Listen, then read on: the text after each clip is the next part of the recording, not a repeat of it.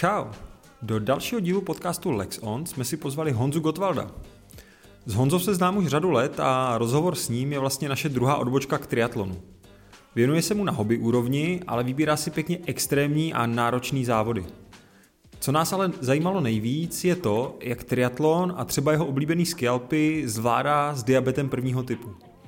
O tomhle onemocnění jsem, přiznám se, nevěděl vlastně vůbec nic a ani jak se s ním dá vytrvalostně sportovat. Honzu najdete taky na facebookové stránce Jan Gottwald, deník sportujícího diabetika.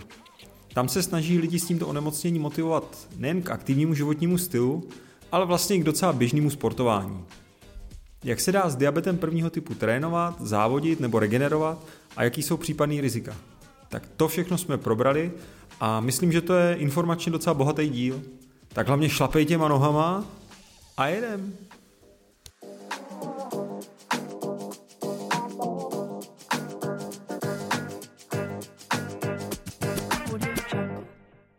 My, když jsme se na tebe nějak připravovali, tak jsme zjistili, že eh, vlastně o cukrovce prvního typu nevíme jako skoro vůbec nic, tak se asi trošičku budeme motat tady v tom, protože to je poměrně zajímavý téma v souvislosti se sportem.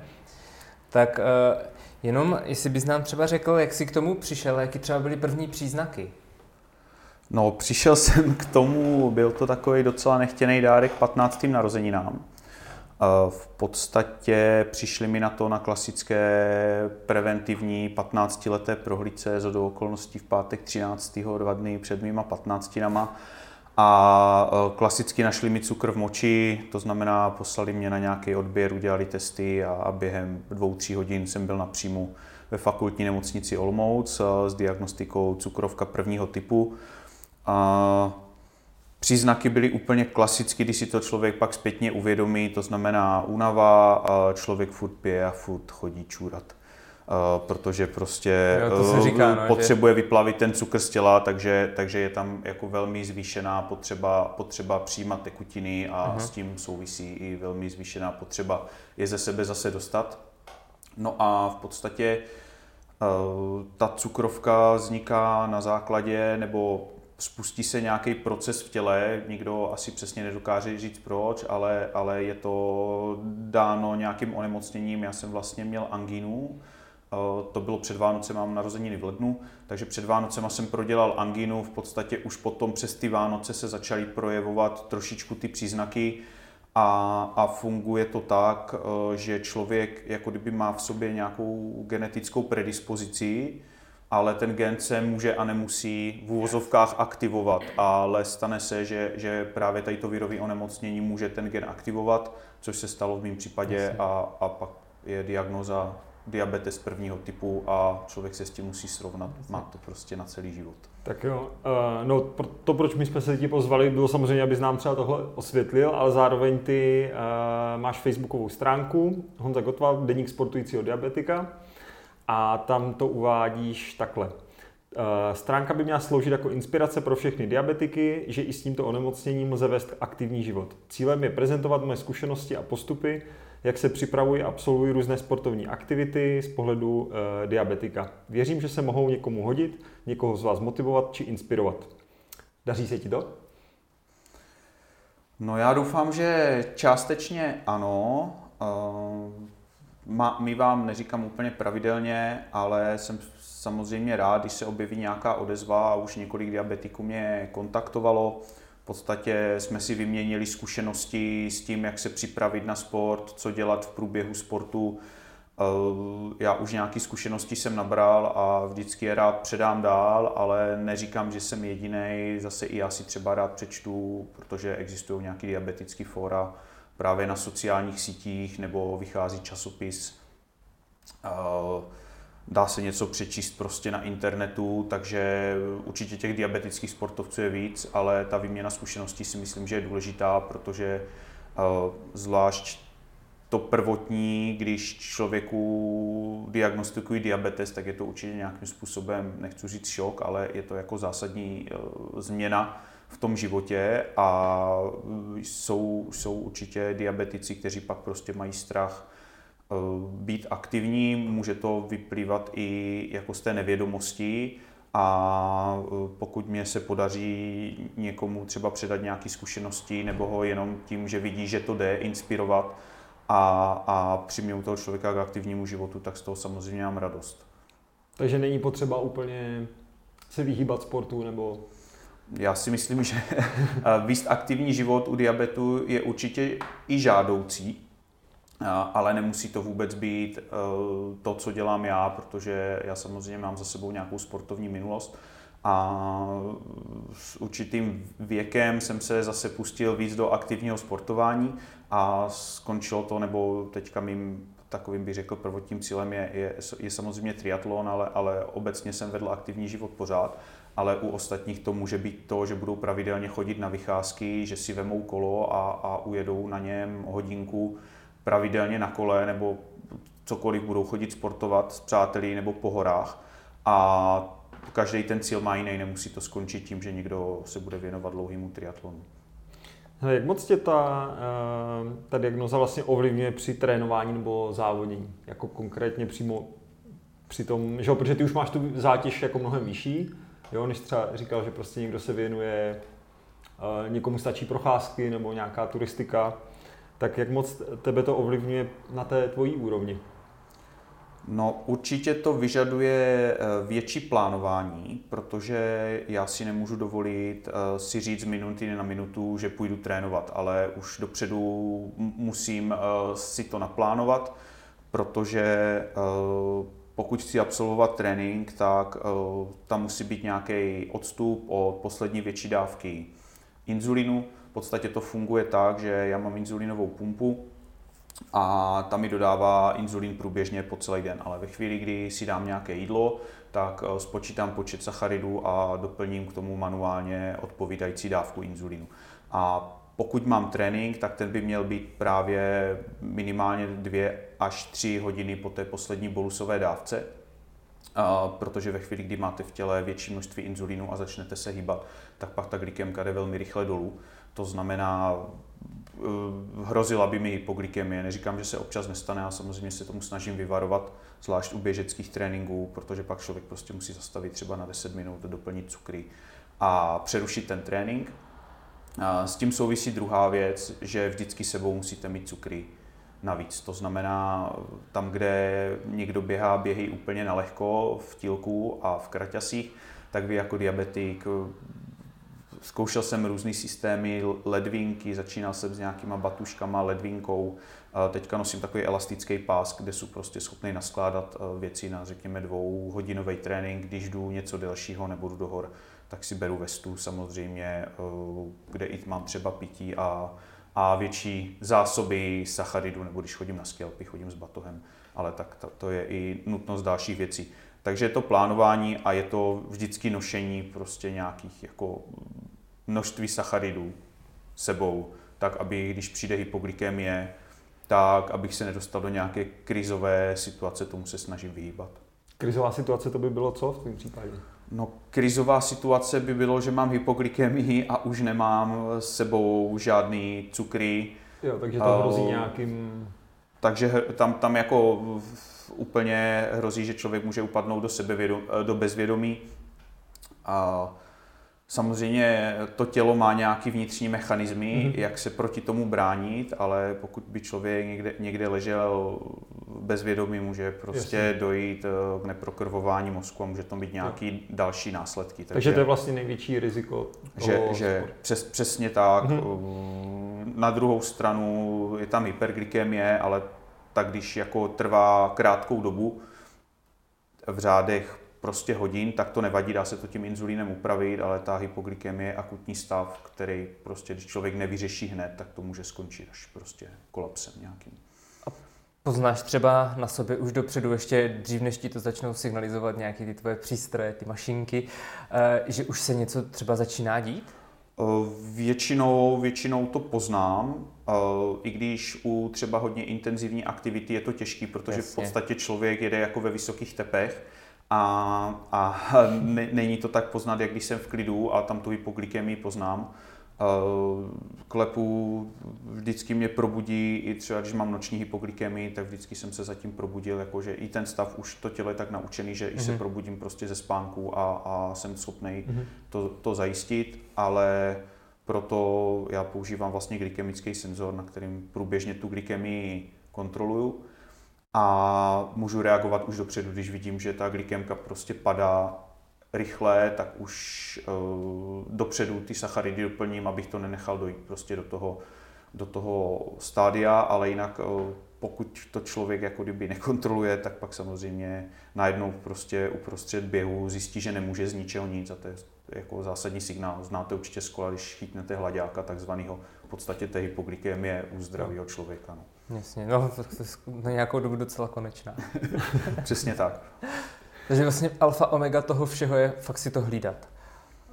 Hlídat si to, eh, předvídat, eh, dodržovat nějaký stanovený postupy eh, a o tom je právě ta zkušenost, protože já když jsem teďka nedávno četl článek, nevím jméno, ale, ale člověk se věnuje jako vytrvalostním běhům, půlmaraton a výš, s diabetem, tak třeba si ten režim má nastavený trošku jinak než já ale je to právě o té zkušenosti a o dodržování tady těchto, tady těchto věcí. Kolik ty sebou toho tak uh, vozíš jako na jídlo? Nebo, uh, nebo i co, jaký, jaký druhy, čím to, čím to doplňuješ?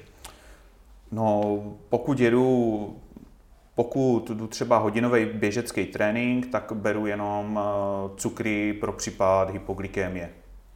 Uh, já používám úplně, uh, buď to si beru gely, uh, občas si beru sladký pití, ale to se nenosí úplně dobře. Mm-hmm. Je to velmi rychle vstřebatelný, ale blbě se s tím běhá.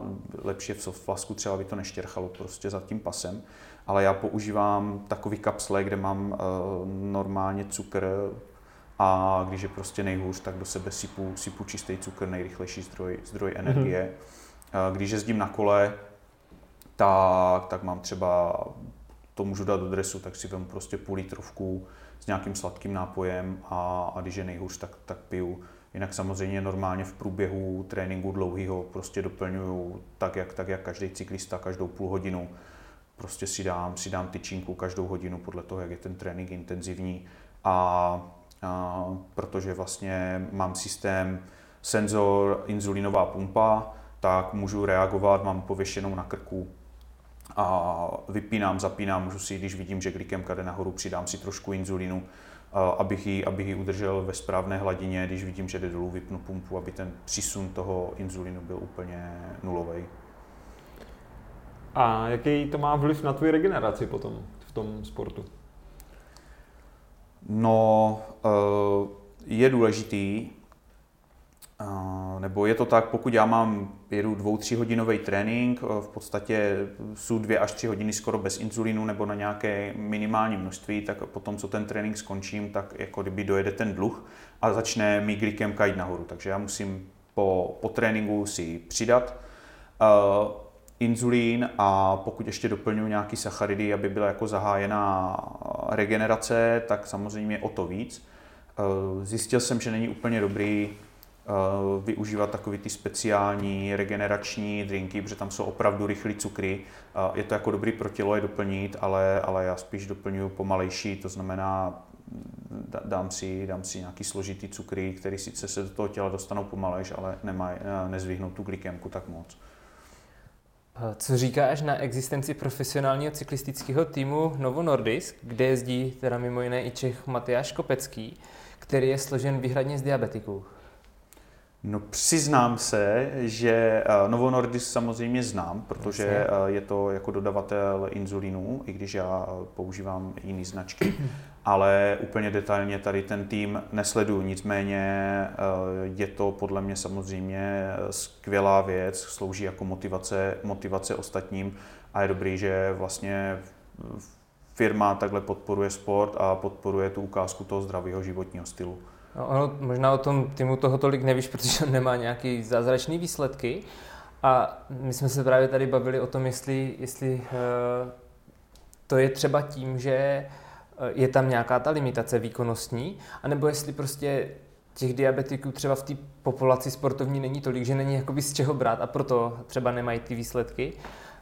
Uh, nebo já se zeptám jinak, kdyby teďka nějakému třeba top závodákovi diagnostikovali právě diabetes prvního typu, myslíš, že by při nějaký správný léčbě a tady při tom všem, co jsi teďka říkal, že děláš, že by pořád byl tak dobrý? Um, myslím si, že ano, ale určitě by z toho na nějakou dobu vypadl, protože by si musel žít, nastavit, že? nastavit ten systém, uh-huh. aby se naučil uh, fungovat s tím diabetem.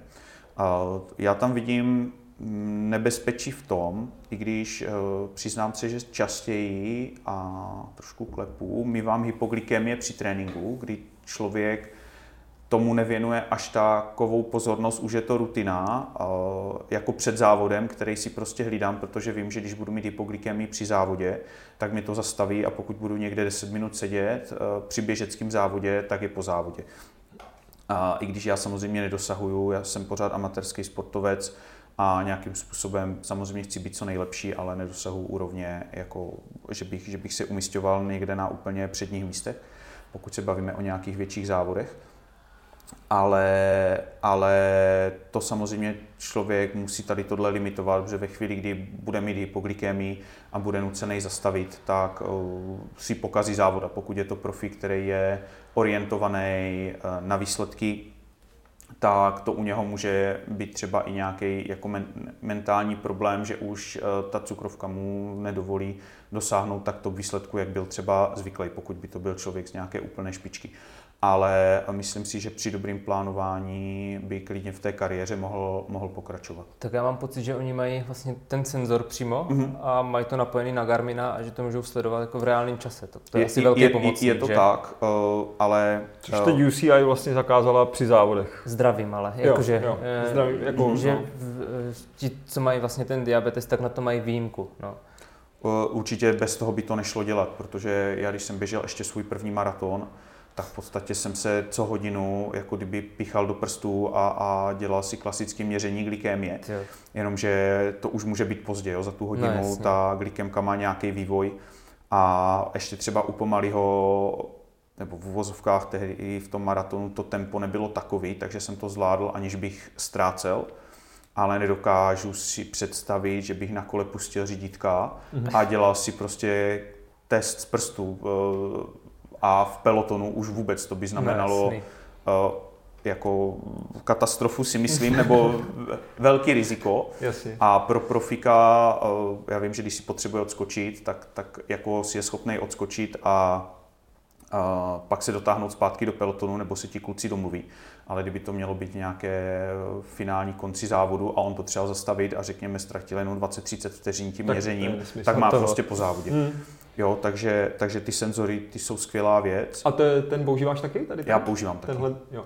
Těch senzorů je víc, mm-hmm. samozřejmě víc značek. Já uh, používám nebo mám, mám vybavení firmy Medtronic a to je systém, že mám senzor a ten komunikuje přímo s inzulínovou pumpou. To znamená, já na inzulínové pumpě vidím uh, hodnotu glykémie, a ta pumpa umí i to, že pokud ta glykemka jde eh, nahoru, tak ona umí sama už teďka po malých množstvích přidávat inzulín, tak aby upravila tu glykemii, což je pro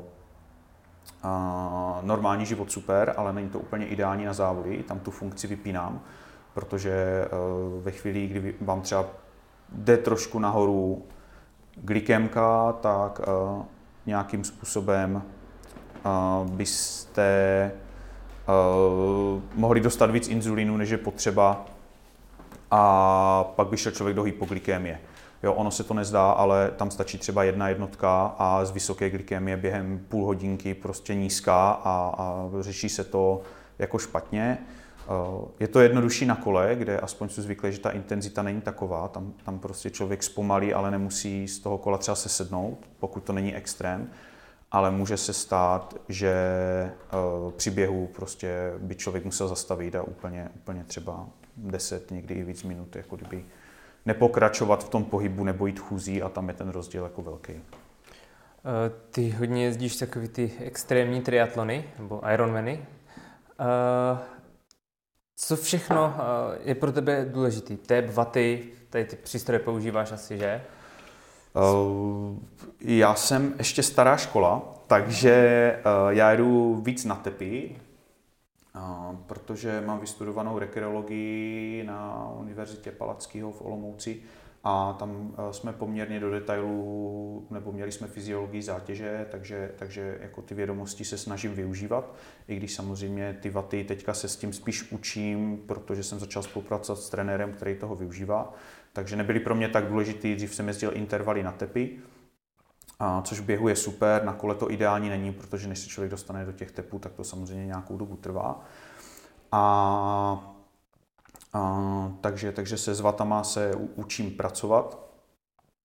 No a e, při těch dlouhých e, triatlonech, e, respektive já mám zkušenosti pouze s Wintermanem, kde člověk je to spíš o nějaké mentální přípravě a nastavení si vhodného tempa, samozřejmě zkušenosti, protože není důležitý, jak jede na 60. kilometru, ale jak jede jako na 180. kilometru a potom ještě, Počkej, ty, ještě bude běžet. Přeruším. Ty jsi říkal, eh, že s dlouhým triatlonama máš zkušenost akorát s Wintermanem, ale to už je extrémně dlouhý triatlon.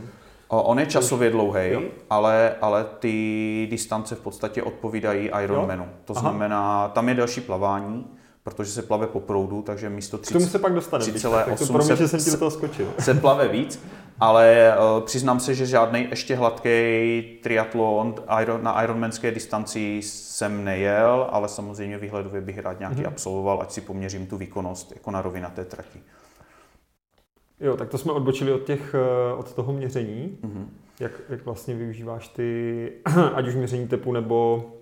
Snažím se kontrolovat, mm-hmm. kontrolovat tepy, abych nebyl, nebyl třeba dlouho, dlouho jako ve vysokých tepech, ale platí to spíš pro běhy, protože na tom kole se mi nestává, že bych dlouhodobě byl tepově příliš vysoko. Mm-hmm. Ale v běhu se může stát, že pokud neudržím a je to delší běh a dlouho se člověk pohybuje na té hranici jako anaerobního prahu, tak mě se potom kyselý organismus vlastně a my vám občas problémy s křečema, takže tam, tam se snažím být důslednější. A ty křeče, je to něco, co souvisí s tím diabetem, jakože uh, jsi k tomu třeba náchylnější? No já obecně jsem k tomu náchylnější a mám vysledovaný, že pokud uh, při závodě se právě stane, že uh, se mi glykemie dostane hodně vysoko, tak v podstatě dochází k zakyselení organismu ke ketoacidóze a potom se u mě projevují křeče. Takže pokud já si tu glykemku a tu cukrovku nehlídám i tím opačným směrem, nejenom do toho hypa, ale i nahoru, tak eh, mi to občas dokáže pokazit závod. Mm-hmm. Ale to bývá třeba u středního triatlonu, kdy člověk musí být v té hladině, hladině vyšší.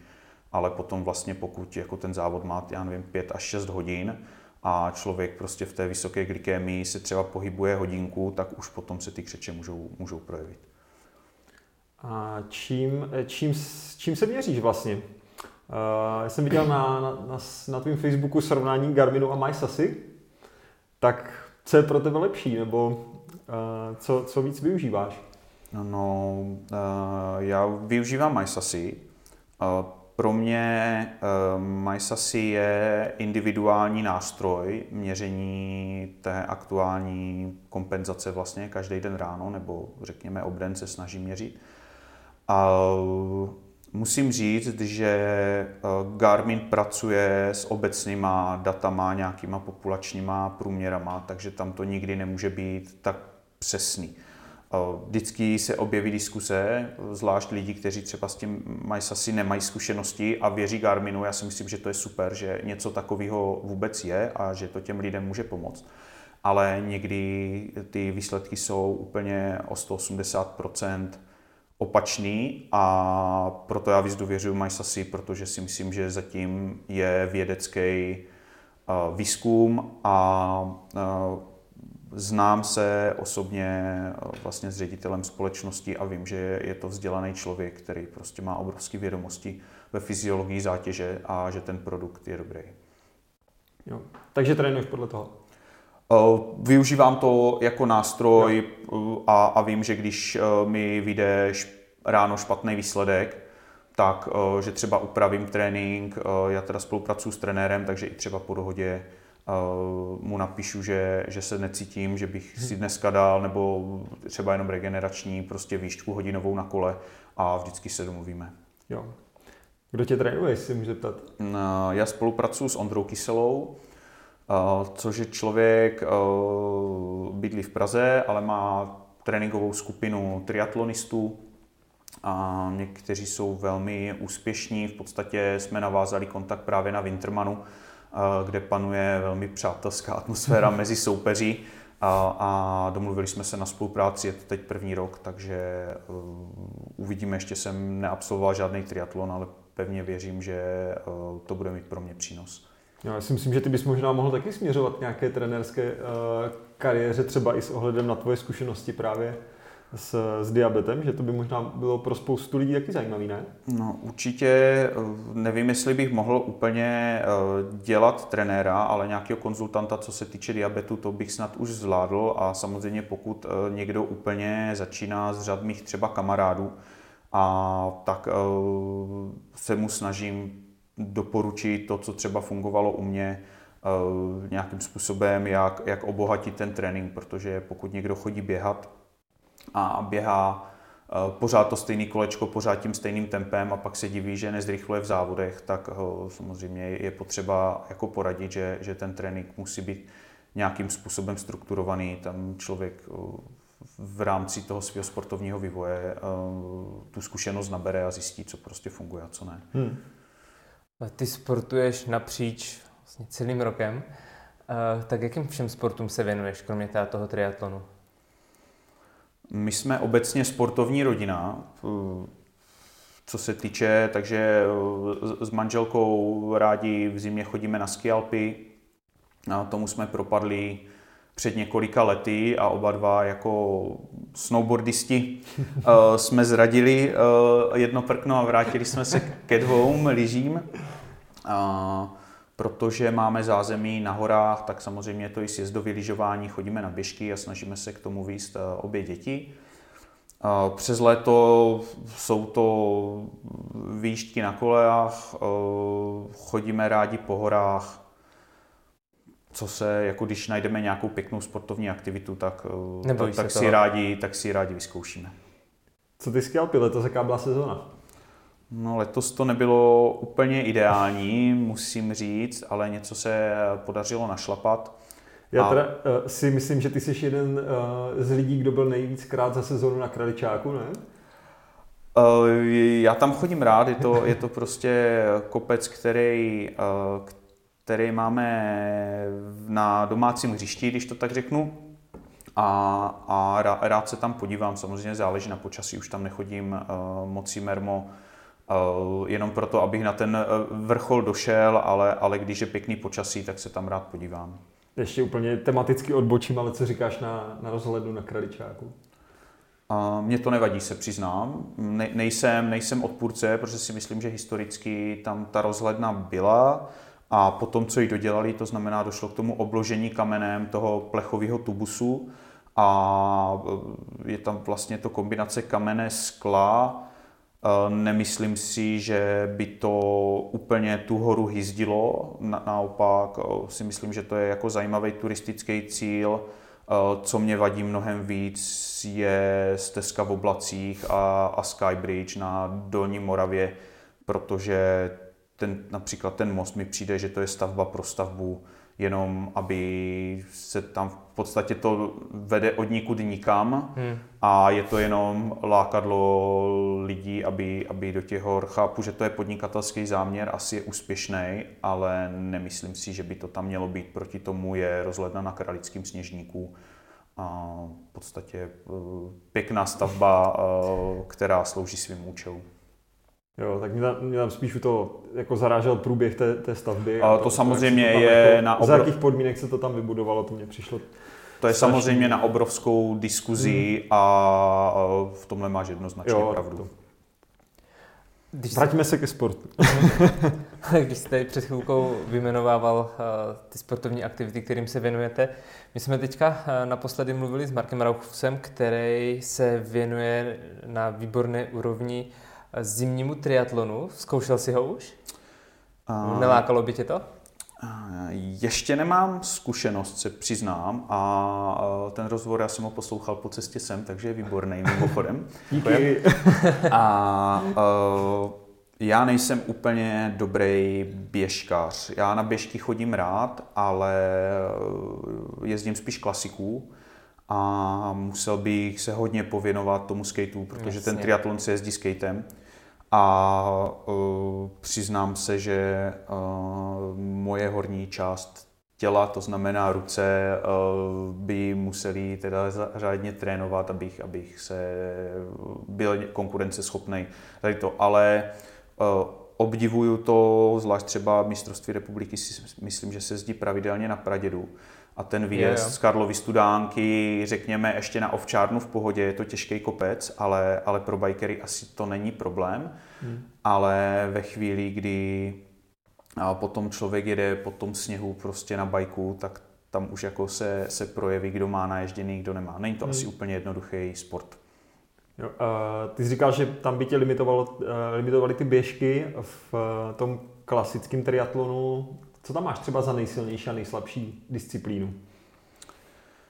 Já si myslím, že jsem pořád nejslabší cyklista a je to daný tím, že na tom kole trávíš nejvíc, nejvíc, nejvíc času. Protože pokud na plavání a na plavu třeba tři minuty, na těch čtyři minuty na silného cyklistu, tak on mě dokáže třeba ve dvou třetinách trati sjet a na mě ještě, ještě náskok, pokud prostě ti kluci, kluci mají naježděno. Uh, ale ten triatlon je o kombinaci vše, všech tří disciplín a myslím si, že dokážu jako na nějaké řekněme amatérské, tak jsou na nějaké lepší úrovni ve všech třech, ale hrozně taky záleží, jak se to sejde protože může člověk výborně zaplavat, eh, sedne mu ten den výborně kolo a pak úplně odejde na běhu. A nebo naopak třeba eh, na kole to nejede tak, ale pak, pak zaběhne výborně, výborně běh, strašně to záleží. A asi cyklista jsem, jsem nejslabší pořád, bohužel. No a nejsilnější? Když se dne běh, jsem dobrý běžec a myslím si, že se zlepšuju v plavání, že teda teďka právě se spoluprácí s trenérem ty tréninky eh, dostali úplně jiný rozměr. Eh, už to není, že skočím do vody, eh, řeknu si na plavu dva kilometry a v rámci toho si dám pět rychlých stovek, ale já mám každý ten trénink jiný. A jednak to člověka víc baví a jednak ho to určitě víc rozvíjí. A piluješ i nějak techniku toho plavání? Snažím se, samozřejmě už tam teďka je pravidelně zařazený to, co jsem se vždycky bál, to znamená třeba jenom kopání nohama, což, což mi prostě nešlo, to znamená člověk veme desku a musí nějakou distanci ukopat těma kralovýma nohama. A, a potom určitě je to soustředění se prostě na techniku záběru a bez toho to nejde. No protože eh, plavání je eh, technicky strašně těžký a pokud člověk techniku nemá, tak se nadře a nejede to. Já mám štěstí zase, že jsme aspoň nějaký základ, i když neříkám, že ideální, eh, mám pořád ze studií na vysoké škole, kde prostě ta technika se probírala, takže v tom už jsem měl výhodu proti jiným plavcům, ale to neznamená, že, že člověk jako nesmí to pilovat dál. Jsou prostě cvičení, když se třeba záměrně plave pomalejš, pomalejší úseky, ale je to se soustředěním prostě na techniku hmm. záběru. No, my jsme cyklistický podcast, tak se tě zeptám, co, co máš pocit, že tě limituje na tom kole? Určitě to je síla v nohou. To znamená, uh, nejsem schopný jet uh, tak vysoký vaty, Eh, po delší dobu. Hodně to, hodně to nahrazuju tím, že jedu větší frekvenci šlapání, protože prostě na to nemám v úvozovkách a myslím si, že zvlášť časovka nebo triatlon se jezdí časovkářsky, to znamená, tam ta síla je potřeba. Trenér na to reagoval tím, což byla opět věc, která, kterou jsem nedělal, ale začal jsem chodit do fitka jednou týdně a prostě snažím se na té síle nějakým způsobem zapracovat ale to je podle mě limitující, nějaká obecná vytrvalost u mě asi je, takže jsou schopné jet jako dlouho. A musím říct, že i jsem musel se jako převodově na to připravit, protože když jsem měl poprvé Wintermana, tak prostě jsem tam měl těžší převody na tom kole a dostavili se dřív křeče. Na další rok jsem si vzal menší převodníky a vydržel jsem prostě díl, než ty křeče se objevily. Kolik toho tak natrénuješ vlastně? My jsme tady totiž měli uh, Davida Jílka, ne, rozhodně jako uh, takhle, on je, on je de facto profesionál, ty seš, ty seš amatérský sportovec, ale určitě toho natrénuješ taky spoustu, takže nebudem to nějak srovnávat, ale kolik toho tak vlastně zvládneš? Já jsem to taky poslouchal, takže s Davidem bych se velmi nerad srovnával, rád s ním závodím a uznávám ho jako sportovce.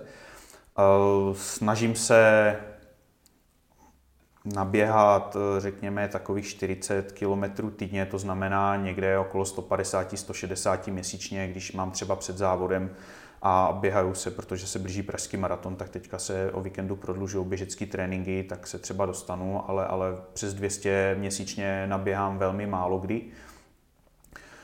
Uh, plavu řekněme nějakých 20 km měsíčně, to, co mhm. David dává týdně, tak uh, já to tam mám za měsíc, chodím dvakrát plavat, řekněme 2,5 km průměrně za trénink, to znamená mm-hmm. někde, někde uh, okolo těch 20 km a na kole 500 až 800 měsíčně podle toho, jak to, jak to stíhám, jaký je měsíc, jaký je počasí. Nej, nebo snažím se jezdit co nejvíc venku. Přiznám se, že trenažer mě úplně nebaví. Je to, je to takový nutný Pokus. zlo přes zimu. A vždycky záleží, jak to, pokud prostě už je o víkendu hezky, dají se, dají se jezdit další tréninky o víkendu, tak samozřejmě ten nájezd se potom zvyšuje. Jo, tak protože David, co nám tady říkal za čísla, tak to si myslím, že my, my v součtu nenajezdíme za týden uh, tolik, co on. Tak... Jo, to je, bylo to fakt, jsme koukali. Jo. Já jsem, já jsem taky koukal. to je fakt, to byl fakt mazec, no. Proto jsme říkali, jako uh, to, že tady máme triatlonistu, neznamená, že to, že nemůže být v cyklistickém podcastu, když najezdí víc než většina možná cyklistů, no, který známe. OK. Hele, a uh, Pojďme na toho Wintermana. To je taková tvoje, řekněme, doména. je to srdcová záležitost hlavně, protože eh, byla to výzva, ale jak člověk pozná tu komunitu lidí a eh, organizátory a celý ten závod, tak pro mě je to už jednoznačně jako srdcová záležitost. A co to vlastně, nebo eh, jaký tam jsou distance, o co jde? čem je to speciální? Uh, Winterman je dlouhý triatlon, to znamená, uh, jsou tam Ironmanské distance. Změna je uplavání, protože tam je klasická distance 3,8 km, ale protože se pravé v labi po proudu, tak organizátoři to otočili na 8,3 a pak následuje uh, cca 180 km na kole, ale je to v kopcovitém terénu, je tam nějakých 3000 metrů převýšení. A závěr je maraton, který je možná o kousíček delší, ale opět eh, je tam eh, zhruba 1000 metrů převýšení, většina na posledních 12 kilometrech a, a vybíhá se vlastně přes vrchol Ještědu. Cíl není úplně u ikonické stavby na vrcholu Ještědu, ale pak se sebíhá asi poslední kilometr na to poslední parkoviště, kde je prostě lepší zázemí pro cíl. Eh, co se týče doby je to Winterman, jezdí se kolem poloviny října, to znamená ty teploty... Ideální na plavání. Není to tak hrozný, ale voda mývá kolem 14 stupňů, ale pokud, jak třeba před dvěma lety, je venku nula a vyskáčete do 14 stupňové vody, tak v podstatě člověk skočí do teplého. Mm-hmm. Eh, na kolo se musí oblíct, na běh taky, ale musím říct, že mě to třeba nevadí ty teploty, že eh, pro mě by bylo horší jet Ironmana v srpnu o prázdninách, kdy bude plus 30, než, než se hmm. držet v teplotách kolem nuly, když samozřejmě, když člověk si jede tam do těch eh, údolí a, a je tam pod nulou a zmrzne i přes ty nejtlustší rukavice. A ještě vzhledem k těm vzdálenostem předpokládám, že se nestartuje v 10 dopoledne.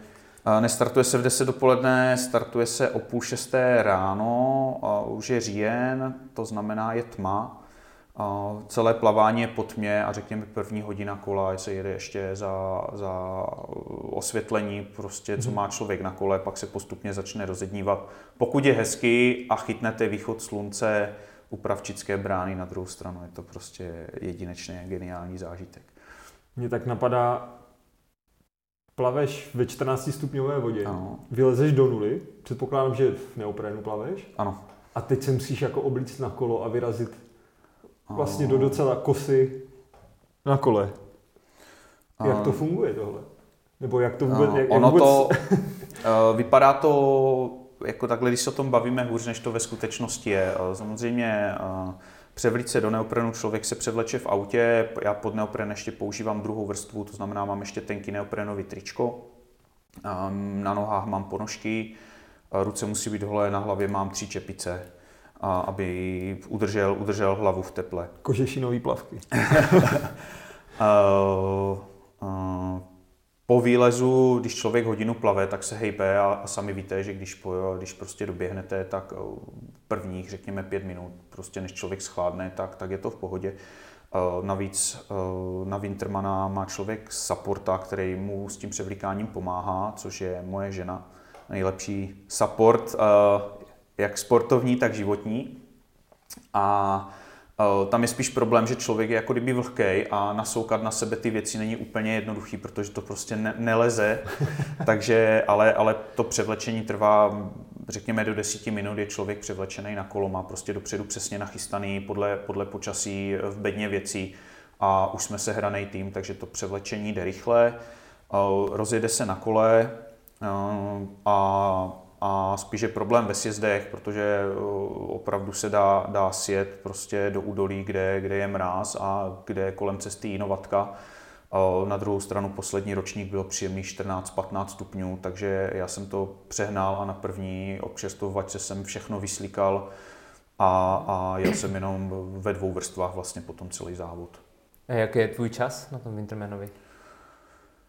Já jsem zajel nejlíp teďka třetí ročník a tam jsem byl na trati zhruba 13 a půl hodiny. Hmm. Hezký. To je slušný teda. Mě ještě, já jsem tady mistr úplně debilních otázek, jo, takže já se ještě zeptám k tomu plavání. Plavání jako za tmy. Jak to funguje? Necháš se unášet přece tím proudem, když je to po proudu, ne? No, ale furt plaveš ve tmě. To je... No to mě je, je, je to, Já bych je to, měl asi strach. Je, je, to, je to tak.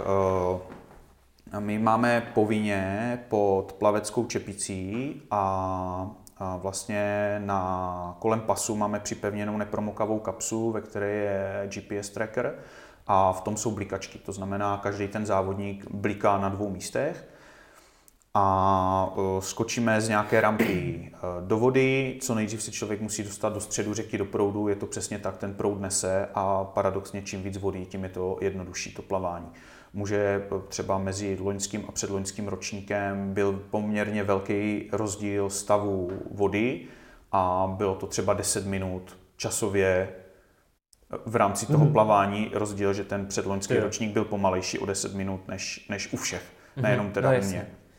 A, no a pak člověk se snaží intuitivně držet zhruba středem, středem toho, toho korita.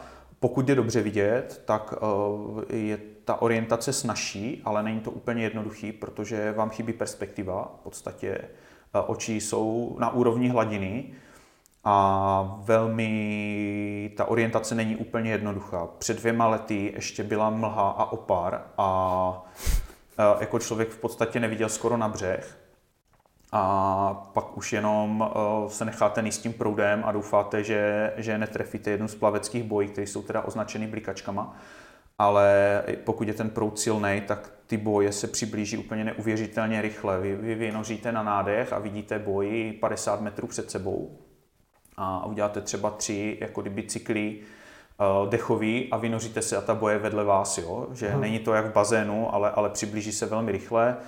Mně se zatím teda nepodařilo žádnou trefit a doufám, že to u toho tak zůstane.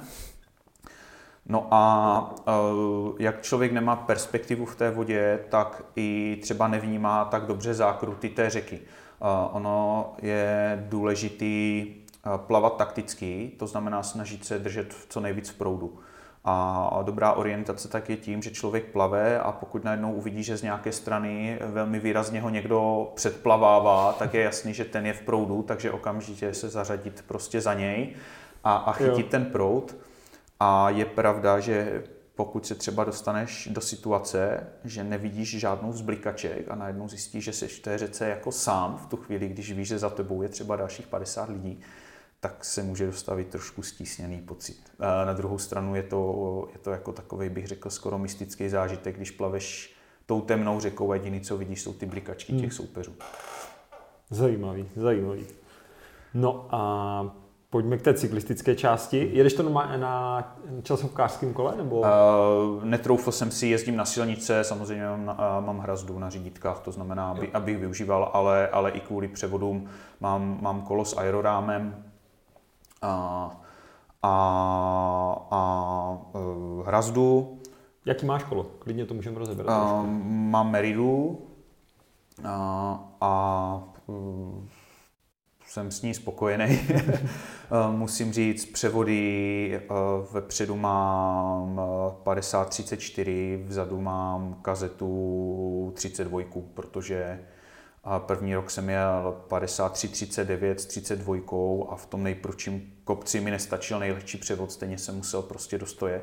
A když člověk jako kdyby přetahuje ty nohy a, a jedeš prostě řekněme nějakých 7 až 8 hodin, tak pak u mě se teda objevují křeče vzhledem hmm. k tomu, že nejsem tak jako zdatný cyklista. Tak ono se to posčítá no, v té vzdálenosti. Přesně tak, ale, ale loni mi ta cyklistika sedla, bylo to i daný tréninkem, že jsem se prostě fakt snažil jako jezdit kopce předtím a, a dostal jsem se někam k průměru 25, což prostě za mě jako super. David jezdí průměr lehce přes 30. jo, tak to jsme... s tím převýšením to jako klobouk dolů, no. Tam, je to, tam nejsou dlouhý kopce, tam řekněme jsou kopce, jsou tam dva, řekněme pětikilometrový kopce, jeden hnedka na začátku, když se z Hřenska stoupá jako kdyby nahoru kolem Pravčické brány a, a pak z Chřipské nahoru, ale jinak ty kopce jsou kratší, řekněme kilometr až dva, ale místy jsou poměrně prudký. No, to, by, to by mě právě možná vadilo víc, ty neustále změny tempa. Není to jednoduchý. A právě vždycky, když eh, třeba jedu na nějaký menší kopec, tak si říkám, že to je malý, to tady přešportuju na velkou že? A u toho, u toho delšího kopce ti to aspoň nutí hnedka na začátku si přeřadit a jít si to svoje tempo, ale ty malý jakože chceš športovat, takže... Eh, je, je to tak, no. To musíš a, asi hodně hlídat, no. Profil té krajiny se mění. Winterman se jede v nádherné krajině, prostě projede se Český, Švýcarsko, Lužický hory. Eh, je to jako, to okolí je motivující k tomu jet. OK.